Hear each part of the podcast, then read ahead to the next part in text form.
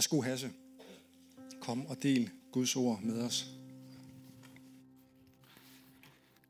Mange tak, Jakob.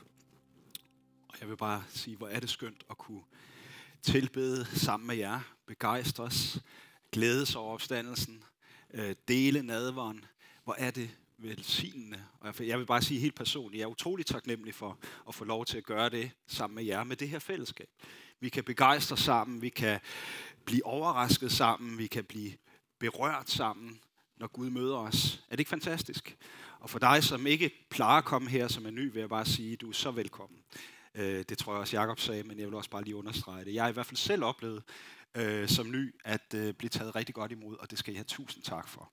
Og så er det jo fantastisk at få lov til at dele mine tanker som forhåbentlig også i et eller andet omfang af Guds tanker for os i dag øh, omkring netop det her fantastiske tema. Verdenshistoriens største, mest skældsættende, mest betydningsfulde begivenhed. Den her begivenhed, som vores tro står og falder med. For vores tro står og falder med opstandelsen. Opstandelsen er ligesom krumtappen, det er nøglepunktet, det er hele omdrejningspunktet for alt, hvad vi står for som kirke, for alt, hvad vores tro står for. Amen. Og det øh, er jeg meget begejstret for at få lov til at, at, at dele mine tanker omkring. Og jeg vil læse fra øh, Johannes evangeliet, øh, opstandelseshistorien derfra, og fokusere på, hvordan opstandelsen viser Guds sandhed, Guds nåde og Guds kærlighed. Og jeg vil på en særlig måde zoome ind på en bestemt person, som på sin vis fuldstændig uanende bliver hovedperson og kronvidnet for den her vidunderlige historie. Og vi læser den, jeg, jeg spredte, øh, deler den op i tre afsnit, og jeg tillader mig at læse den fra den her udgave, den nye aftale, Bibelen på nudansk. Og vi læser fra øh, Johannes evangelie 20, først 1-9, hvor der står sådan her. Tidlig søndag morgen, den første dag i ugen, kom Maria Magdalene ud til graven, mens det stadig var mørkt. Hun så, at stenen foran graven var fjernet, og løb hen til Peter og den disciple, Jesus elskede. De har flyttet Jesus, vores Herre, fra graven, og vi ved ikke, hvor de har lagt ham, sagde hun. Så tog Peter og den anden disciple ud til graven. De løb begge to, men den anden disciple var hurtigere end Peter og nåede først frem. Sjovt nok, så den anden disciple, ham der har skrevet det her, det var åbenbart vigtigt for ham at pointere, at han nåede først. Han bukkede sig ned, kiggede ind i graven og fik øje på stofstrimlerne, der lå på jorden, men han gik ikke derind. Lige bagefter kom Peter. Han gik ind i graven og så stofstrimlerne ligge på jorden. Han så også det stykke stof, som Jesus havde haft over ansigtet. Det lå ikke sammen med resten, men var rullet sammen på et sted for sig selv. Den anden disciple, ham der kom først, gik nu også ind i graven. Og da han så, at Jesus ikke var der, begyndte han at tro på, at Jesus var stået op fra de døde. Indtil nu havde disciplene nemlig ikke forstået, at skrifterne forudsagde, at Jesus ville opstå. Man kan måske undre sig over, at disciplene havde så svært ved at tro på opstandelsen. Maria Magdalene tog kun ud til graven her på tredje dagen for at smøre Jesu lige ind i vellugtende salver, som det var skik og brug. Og det ved vi jo fra Markus evangeliet. Og når hun ser, at stenen er væk, så, ruller, så løber hun hjem til disciplen og siger, jeg ved ikke, hvor de har lagt ham. De har taget ham. Så i udgangspunktet gik disciplene altså ikke engang ud til graven øh, for at de troede eller vel kontrollere, gav vide, om der var noget om det her Jesus, han sagde. De havde så svært ved at tro på ham. Jesus, han sagde det jo igen og igen. Lukas 9:22, menneskesønnen skal igennem mange lidelser. Til sidst dræber de mig, men på den tredje dag bliver jeg oprejst fra de døde. Og Lukas 18, jeg vil blive udleveret til romerne, men på den tredje dag vil jeg genopstå fra de døde. Igen og igen fortalte Jesus, at han skulle dø og opstå på den tredje dag. Han talte så meget om det, at fjenden faktisk satte vagt ved graven. Måske nok ikke fordi de troede, at han rent faktisk ville opstå, men de havde nok en, en idé om, at disciplene måske ville stjæle livet, og så bagefter påstå, at han var opstået. Så de satte vagt, men disciplene de ulejlede sig ikke ud til graven for at tjekke, om der måske var noget om det her. Så da Maria ser den tomme grav, så tror hun bare, at soldaterne har flyttet Jesus. Og når de her mennesker ikke styrter ud til graven for at kontrollere det her på tredje dagen, så er det jo fordi, de har lige så svært ved at tro på opstandelsen fra de døde, som den moderne københavner har det i dag. Det var ikke nemmere for dem. Det var ikke sådan et overtroisk samfund, hvor det var naturligt og tilgængeligt at tro på dødes opstandelse. Både grækere, romer og jøder troede, at frelse ville blive forstået som en form for adskillelse af krop og sjæl, og at det virkelig indre menneske endelig vil blive sat fri fra det dødelige læme. Mange jøder troede godt nok på sådan en generel opstandelse ved verdens afslutning. Men sådan en opstandelse som den her, der skulle ske sådan midt i tiden, og på den måde, det var simpelthen så fjernt fra deres opfattelse af tingene, at disciplen ikke engang tænkte, at de havde brug for at gå ud til graven for at tjekke det. Så hvad tænker vi i dag? Kan det overhovedet være sket det her? Er det overhovedet sandsynligt, at Jesus opstod? Det er selvfølgelig i høj grad en tro, om vi vælger at opfatte det her som sandhed. Men der er også nogle beviser. I evangelierne, der læser vi faktisk om 11 forskellige begivenheder, hvor Jesus han dukker op efter sin opstandelse og viser sig for mennesker. Han beder Thomas om at stikke sin finger i hans side og tjekke hans sår. Paulus fortæller i 1. Korinther 15, at 500 mennesker så ham på én gang. Igen og igen, i 40 dage efter hans opstandelse, viser han sig for mange forskellige mennesker, som fik lov til at komme helt tæt på ham han talte med dem, han brugte tid sammen med dem. Nytestamentet er fyldt af førstehånds vidner på opstandelsen. Og kronvidnet, kronvidnet, det er Maria Magdalene. Og hvem er Maria Magdalene? Jamen, der, vi læser, at hun er en kvinde, som Jesus udfrier fra syv dæmoner. Og syv, det er jo ikke bare ordet syv, men på, på hebraisk, så er det faktisk sådan et semitisk idiom, som betyder mere end sin bogstavelige betydning. Så det betyder ikke bare syv, det betyder et kæmpe uendeligt antal. Det svarer egentlig til vores ord mega. En mega kirke er en kæmpe stor kirke. Der er vi ikke endnu, men det kan være, at det kommer en dag. Øhm, så, så mega betyder faktisk, eller syv betyder faktisk, at Maria hun var mega monster besat. Hun har formentlig løbet rundt eller rendt rundt i gaderne og talt til sig selv i pjalter. Og Jesus han satte hende fuldstændig fri. Folk i lokalsamfundet har kendt hende, og de har kendt hendes baggrund. Og det i sig selv er jo ikke særlig øh, god argument for, at hun skulle være troværdigt vidne. At hun er en tidligere mentalt forstyrret, sindssyg person. Og så er hun oven i købet kvinde. Altså ingen sexistiske bemærkninger. Bare i den, på den tid, ikke i dag, men på den tid, der var kvinder ikke øh, troværdige vidner. De kunne faktisk ikke få lov til at, at øh, vidne i en retssal. Så, og hverken en jødersk eller en romersk retssag faktisk. Så hvis man vil opfinde en legende, opfinde en historie, som er troværdig, så vil man aldrig lade det første øjenvidne være Maria. Det er simpelthen et selvmål af dimensioner at vælge en tidligere mentalt forstyrret kvinde til at være kronvidnet for Jesu opstandelse. Der kan kun være én årsag til, at hun er den første til at bevidne Jesus opstandelse, og det er, at det var det, der skete. Det er simpelthen, der er ingen andre muligheder. Det må være forfatterens forsøg på at beskrive nøjagtigt, hvad der foregik. Ikke opfinde en eller anden historie, så havde man valgt en helt anden tilgang til det. Så det er sandhed med stort S, og kraften i kristendommen ligger i opstandelsen. Det er ikke bare en fin idé eller et smukt symbol, det gode vinder over det onde forår følger vinter. Vores tro står og falder med opstandelsen. Vi lever i sådan en tid, hvor, hvor folk siger, hvis du har en religion, som forandrer dig, hjælper dig og er relevant for dig, men så er den jo sand for dig. Men kristendommen siger, at kun hvis den er sand, vil den forandre dig. C.S. Lewis han har sagt sådan her, kom ikke til kristendommen, fordi den er spændende, relevant, tilfredsstillende, selvom den er det. Men kom, fordi den er sand. Amen. Folk siger, at øh, det at være kristen er sådan en selvterapeutisk livsstil, nogle søde historier. Men ved du hvad, når du bliver ramt af livstruende sygdom, når en af dine kære dør, når du ser på verden omkring os, og ser på krig og ondskab, når du forholder dig til pandemi og så videre, så må og skal kristendom være mere end søde terapeutiske historier. Hvis ikke opstandelsen er sand, så falder det fra hinanden, når vi møder livets kriser. For det andet så viser opstandelsen Guds nåde. Og der læser vi videre fra i Johannes evangeliet. Der står sådan her. Så gik de to disciple hjem, men Maria Magdalene stod uden for graven og græd. Hun bøjede sig ned og kiggede ind i graven og så to engle klædt i hvidt sidde der, hvor Jesus havde, havde ligget. En ved hans hoved og en ved hans fødder. Hvorfor græder du, spurgte de. Fordi de har fjernet min herre, sagde hun, og jeg ved ikke, hvor de har gjort af ham. Da hun havde sagt det, vendte hun sig om og så Jesus stå der, men hun var ikke klar over, at det var ham. Jesus sagde til hende, hvorfor græder du? Hvem leder du efter? Hun gik ud fra, at det var gardneren, så hun sagde, hvis det er dig, der har båret ham væk, så fortæl mig, hvor du har lagt ham, så jeg kan hente ham.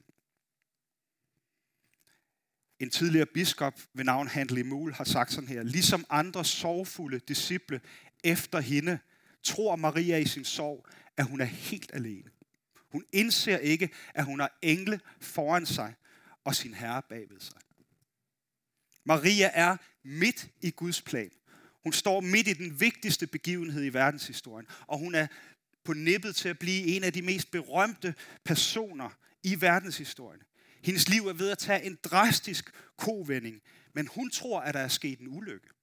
Hun aner det ikke. Hvordan kan noget godt overhovedet komme ud af det her, har Maria formentlig tænkt. Hun forstår ikke, at hun står i epicentret af verdenshistoriens vigtigste begivenhed, omsluttet af engle og omsluttet af Jesus selv. Og måske er det noget, vi kan ikke genkende til. Når tingene går galt for os, så tænker vi heller ikke altid klart, ligesom Maria ikke tænkte klart. Hun er forvirret. Hun spørger, om de har stjålet hendes herre. Hvor skulle de tage hende hen? Hvad skulle formålet være med det? Hun tænker ikke klart, og det gør vi heller ikke altid, når vi står i vores kriser. Måske tror vi, at Jesus har svigtet os, eller at han på en måde er imod os. Men hvis opstandelsen er sand, hvorfor skulle Gud så gå igennem alt det her og blive menneske og lide en pinefuld død, hvis han bagefter skulle ende med at være imod os? Og alligevel så siger vi nogle gange, hvordan kan det her ske? Gud, hvorfor kom jeg ikke ind på den uddannelse, jeg havde satset på? Hvorfor fik jeg ikke den pige eller dreng, jeg havde håbet på? Det job, jeg ventede på, den helbredelse, du lovede. Hvorfor svigter du mig, Gud? Gud vil ikke være gået igennem så store besværligheder, udmattelser, lidelser, pinsler og redsler, som Jakob så fint øh, malede et billede af før ved introduktionen til nadveren. Det vil han ikke have gjort, hvis han ikke ønsker det allerbedste for dig og mig. Hvorfor skulle han give dig selve gaven, og så tilbageholde gavebåndet og indpakningspapiret? Han er i fuld gang med at virke i dit liv og i mit liv. Han er i fuld gang med at virke i den her verden, Selvom det kan være svært at se nogle gange, når vi ser på krigen i Ukraine, når vi ser på pandemien, når vi ser på alle de her ting. Det kan være forvirrende, når vi tænker, hvor er Gud i alt det her? Men hvis vi tror på evangeliet, så tror vi på, at han er i fuld gang med at virke. Han er i gang med at bygge sit rige. Nogle gange synligt, nogle gange bag kulisserne. Noget er sket, noget er ikke sket endnu, men Guds rige er på fremmarsch. Guds rige er ved at bryde igennem, og det må være den forventning, at vi lever i dag, og det må være med det, den tro og det håb, vi orienterer os. Hmm.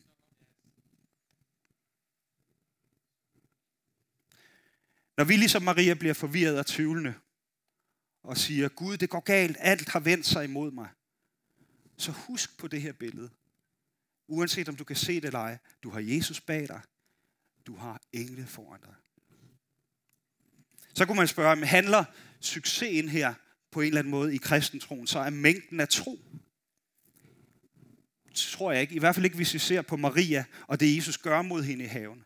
Han prøver mildt og kærligt at spørge ind til hendes situation. Hvorfor græder du, Maria? Han giver hende tid til at sætte ord på sin smerte og sorg, selvom han kender den i forvejen. Han møder hende med forståelse, lydhørhed og omsorg. Til sidst taler han hende kærligt til fornuft med et eneste ord. Maria. Der åbnes hendes øjne, og hun ser alting klart igen. Pludselig ser hun, at det er Jesus, der står der lige foran hende, levende. Tænk over, at i dag der er vi jo ikke bare samlet her og fejrer opstandelsen. Over en milliard mennesker over hele verden fejrer i dag Jesu opstandelse. Men i det her korte øjeblik i historien, er der kun et eneste menneske i hele verden, der forstår, at Jesus er opstået fra de døde. Og det er Maria Magdalene. Og jeg tror, at pointen her, det er, at Jesus han favoriserer svaghed. Jeg tror, at Jesus han har orkestreret det her med vilje. Han vil fortælle os noget igen, ligesom han gjorde med sin riden ind palme søndag, ligesom han gjorde ved at blive født i en stald, men i en fattig familie.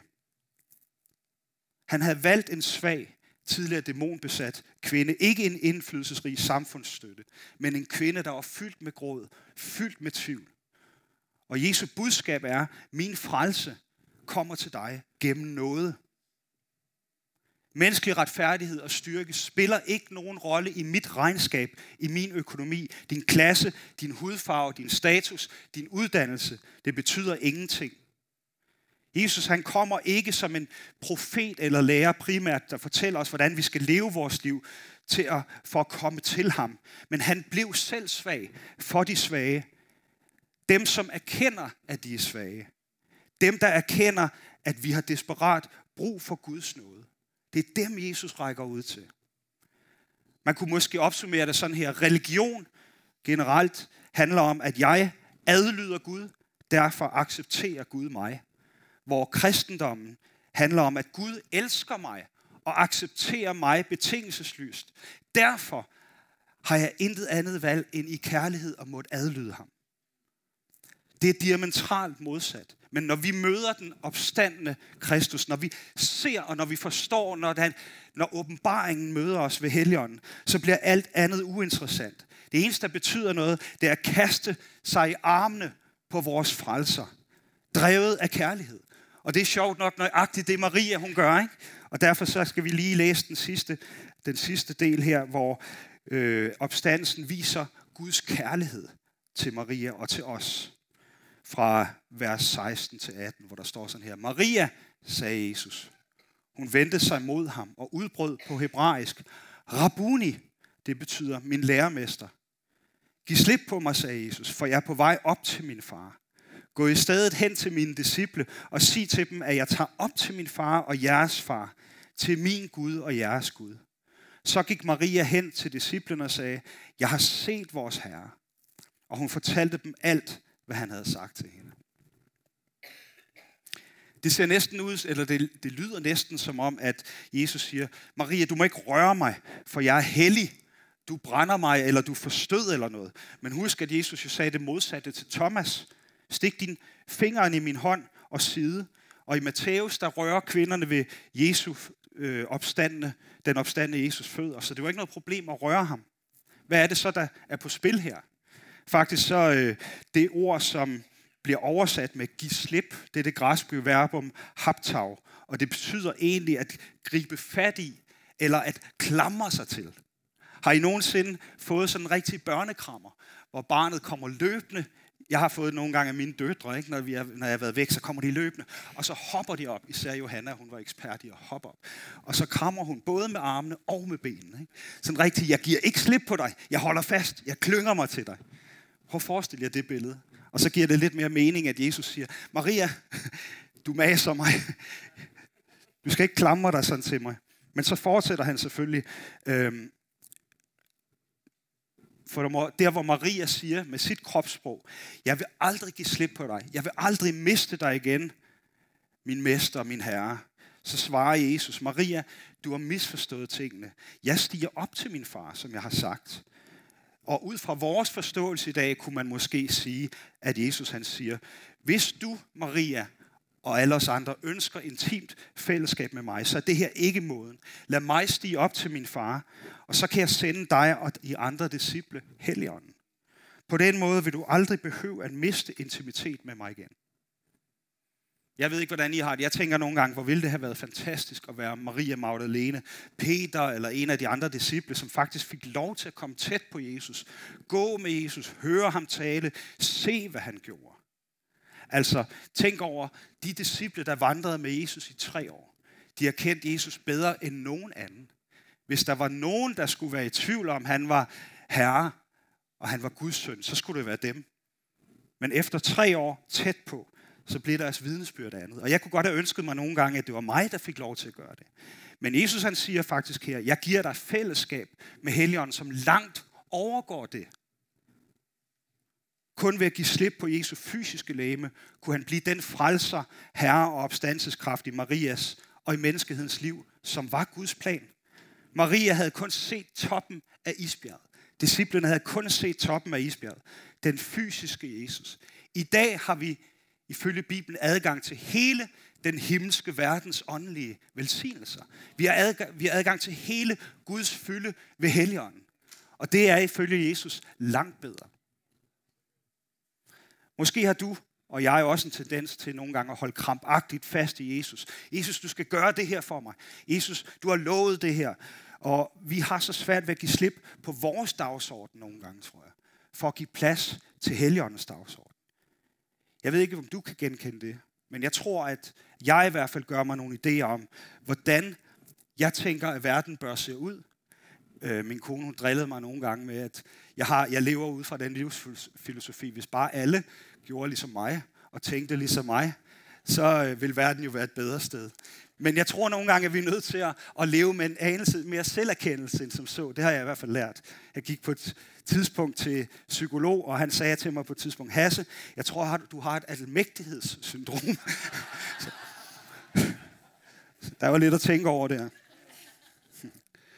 Jeg tror nogle gange er det vigtigt, at vi forstår, at vi må give slip på vores agenda. Vi må give slip på vores billede af Jesus. Ligesom Maria må det fysisk give slip på Jesus, så må vi give slip på vores idé og billede af, hvad Jesus skal gøre for mig, og hvad han skal gøre i verden, for at kunne give plads til Helligåndens dagsorden. Altså jeg mener, når selv Paulus i Romerne 8 siger, hvad vi retligt skal bede om, ved vi ikke. Hvem er vi så at tro, at vi altid har styr på nøjagtigt, hvad vi skal bede om? Men så fortsætter han jo heldigvis og siger, Helligånden går i forbøn for os med udsigelige sukke. Så det er det indre råb, det indre Abba-far, som må lede vores bønder, som må lede vores dagsorden. Jeg tror, det må være vores udfordring. Det må være øh, det, som vi tager med os fra opstandelsen øh, og fra Jesu ord om, at han vil sende Helligånden, det, kan vi jo, det vender vi jo tilbage til i pinsen, så det skal jeg jo ikke prædike en ekstra prædiken om her, men bare sige, at jeg tror, det er så vigtigt, at vi viger vores liv på alle mulige måder, gennem vores bønder, gennem vores lovsang, gennem vores læsning, vores fællesskab, samtaler med hinanden, stillhed, nadver, faste, alle de øh, måder, som vi kan øh, positionere os selv for Helligåndens nærvær. Måske og også selvfølgelig bare vores hverdagsliv, en, en tur ud i naturen, at vi ligesom hele tiden orienterer os mod Helligånden. Forsøger at identificere Helligåndens stemme i vores indre. Hvad er det, du vil sige, Helligånd? Hvad er din dagsorden for mit liv? Hvordan kan jeg bede? Hvordan kan jeg orientere mig? Bill Johnson fra Bethel Church, han har sagt det så fint, synes jeg, synes jeg øh, at bruge billedet med duen ligesom at øh, Helligånden kom til Jesus som en due, så kunne vi måske forestille os, at vi har en due på skulderen. Og hvad vil du gøre, hvis du går rundt med en due på skulderen? Du vil, hvis du ønsker, at den skal blive siddende, så er du nødt til at gå forsigtigt.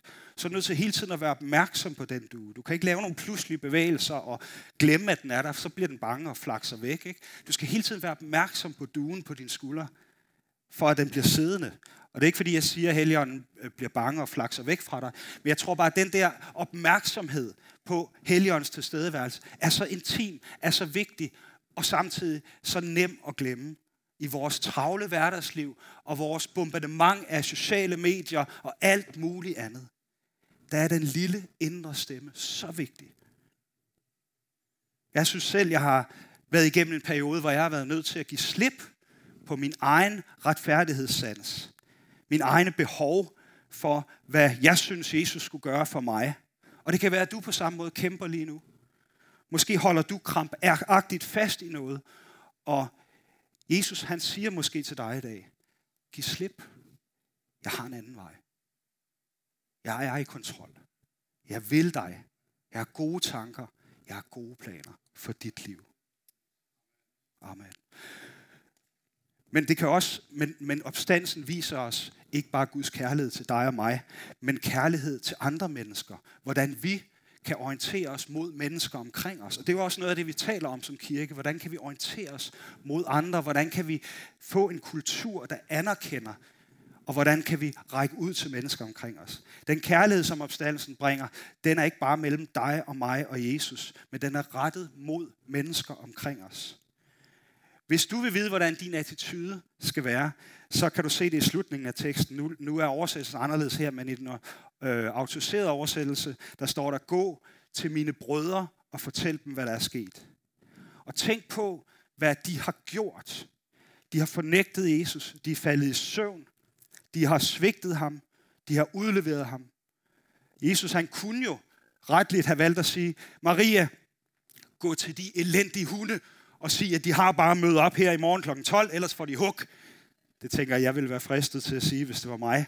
Der var Jesus, hvilket det heldigvis ikke er. Men han siger, gå til mine brødre. Og tænk over, at han kalder os det samme. Brødre og søstre. Der er en kærlighed, der er en intimitet, der er et nærvær i de ord. Og hans opfordring til Maria er jo i virkeligheden også hans opfordring til os. Vi er også kaldet til at gå til mennesker omkring os og dele den her fantastiske historie, den her fantastiske opstandelse. Tænk, at løsningen er Jesus. Hvor er det dog provokerende, og hvor er det samtidig så befriende. Men vi må aldrig tale ned til mennesker.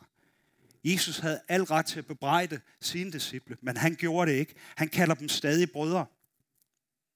Og i opstandelsen, i Jesu budskab, i den nåde, så forstår vi, at vi er uden nogen som helst krav på frelse. Og alligevel har vi fundet noget for Gud. Og det burde fylde os med en taknemmelighed og en ydmyghed, når vi går til mennesker omkring os. Vi skal ikke være bedrevidende og belærende og øh, fyldt med arrogance eller bebrejdelse eller en løftet finger, som vi som kristne måske nogle gange har haft en tendens til, når vi har gået til mennesker omkring os. Nej, vi skal være let, og vi, skal, vi er kaldet til at vise den samme noget, den samme ydmyghed, den samme kærlighed, som Jesus han har til mennesker. Og jeg tænker også i vores relation til hinanden som menighed. Selvom det, det er jo gammeldags. Ikke? I gamle dage, ved I, så kalder man brødre og søstre. Ikke? Gud velsigne dig, bror, kan jeg huske. Der var en, en fyr, der sagde til mig på et tidspunkt, jeg synes, det var noget mærkeligt noget. Men nu, hvor jeg er blevet det ældre, så tænker jeg, det, det, giver nok, det kan nok ikke lade sig gøre, men hvor ville det egentlig være skønt, hvis vi kaldte hinanden bror og søster? Det er jo det, vi er i Kristus. Og er det ikke lidt sværere at gå og sige noget dårligt til hinanden og, og, og skælde hinanden ud, hvis vi siger bror eller søster? Ikke? Kære bror, nu skal du opføre dig ordentligt. Der er sådan en, hvis vi åbner op med den kærlighed, hvad vil det gøre ved vores fællesskab? Det anerkendende kultur, hvor vi bare anerkender, at vi er hinandens brødre og søstre. På godt og ondt. Ja, jeg skal til at slutte af. Øh, jeg har lyst til at læse et øh, ord, som øh, kommer fra Esajas bog, som på en eller anden måde blev et særligt ord til min familie her i påsken. Det var sådan, at, at vi var samlet i øh, langfredag. Det er måske ikke den bedste dag at holde påskefrokost, sådan hvis man er ortodox, men det var det, nu, nu det, der kunne lade sig gøre for os. Øh, så vi var samlet, øh, Gitte og jeg, vores tre piger, to svigersønner, mine forældre, hjemme hos os til påskefrokost. Og da vi havde spist, så øh, satte vi os ned, og så gennemgik vi salmen Hilda frelser og forsoner, som vi lige har sunget.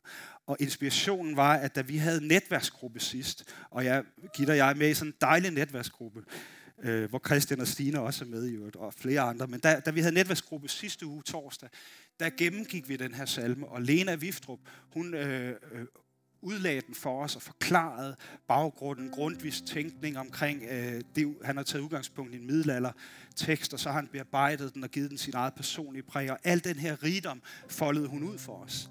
Og den foldede jeg så ud for min familie i fredags, og øh, så sang vi den, og så fortsatte vi bøn og, og fortsatte med lovsang og tilbedelse. Og så oplevede jeg, at det her vers kom til mig, eller de her vers fra Esajas 43, som jeg tænker er et kunne være et profetisk ord til Maria Magdalene, men måske også til dig og til mig i dag. Der står nemlig sådan her, frygt ikke, jeg genløser dig. Jeg kalder dig ved navn, du er min. Når du går gennem vande, er jeg med dig. Gennem strømme, de river dig ikke bort. Når du går gennem ild, skal du ikke svides. Luen brænder dig ikke. Til jeg er din Gud, jeg er Herren, Israels hellige, din frelser. Og så står der afslutningsvis, du er dyrebar for mig. Har vær og jeg elsker dig. Jeg giver mennesker for dig og folkefærd for din sjæl. Mennesket Jesus Kristus offrede sig for din skyld og for min skyld. Og da han gjorde det, og da han opstod igen, forandredes verdenshistorien, og verden bliver aldrig den samme. Jesus sagde, Maria, han kaldte hende ved navn. Og da han identificerede hende, der åbnedes hendes øjne for, hvem hun er. Hvem han er. Hun så ham, som han var. Hun så sandheden, hun så nåden, og hun så kærligheden, da hun genkendte den opstandende Kristus. Genkender du den opstandende Kristus i dag? Hører du ham kalde dig ved navn? Er du stadig ikke sikker på, hvem Jesus er? Og det tænker jeg jo er jo fair, hvis du sidder her i dag og, og tænker, jeg er ikke helt sikker på det med Jesus. Jeg ved ikke helt, hvem han er. Så vil jeg opmuntre dig til at blive ved med at lede. Og hæng gerne ud her i din søgen. Det her det er et rigtig godt sted. Det er et trygt sted at udforske troen. Den tro, som bygger på den opstandelse, som jeg har talt om i dag.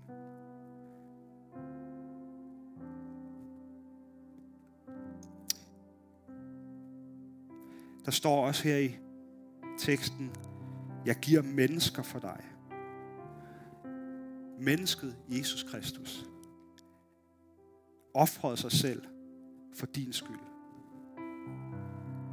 Det er et profetisk ord ind i vores liv i dag. Han offrede sig for din skyld. Ikke bare for alles skyld, men for din skyld personligt.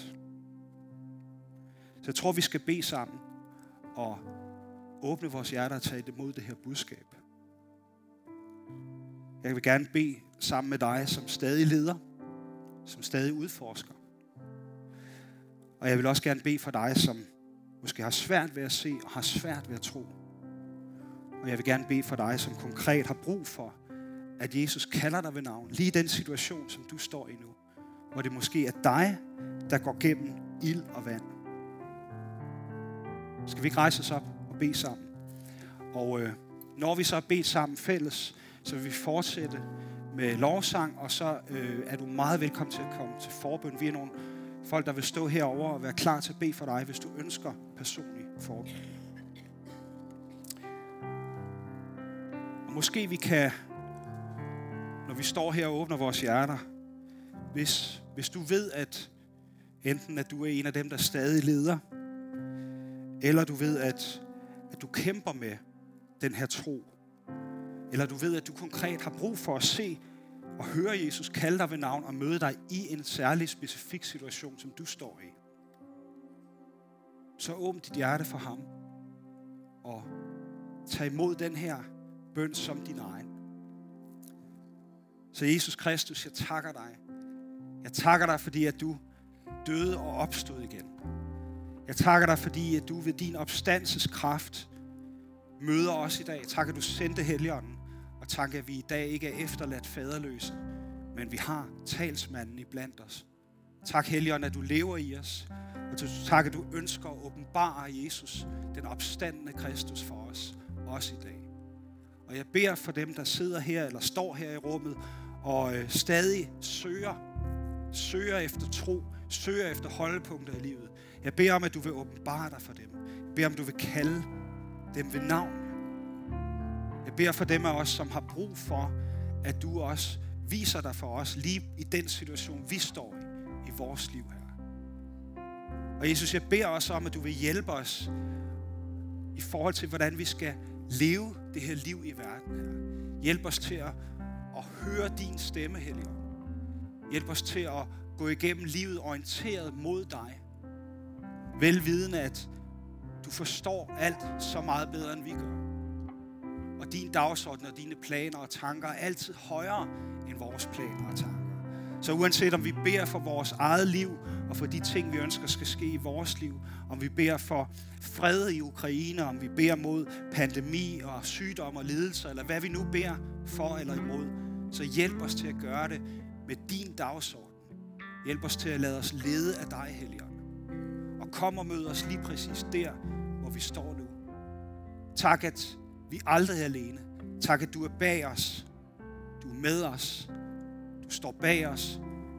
Og vi har engle foran os. Det priser jeg dig for i Jesu Kristi navn. Amen. Lad os lovsynge lidt, og så er du velkommen til at tage imod forbøn, hvis du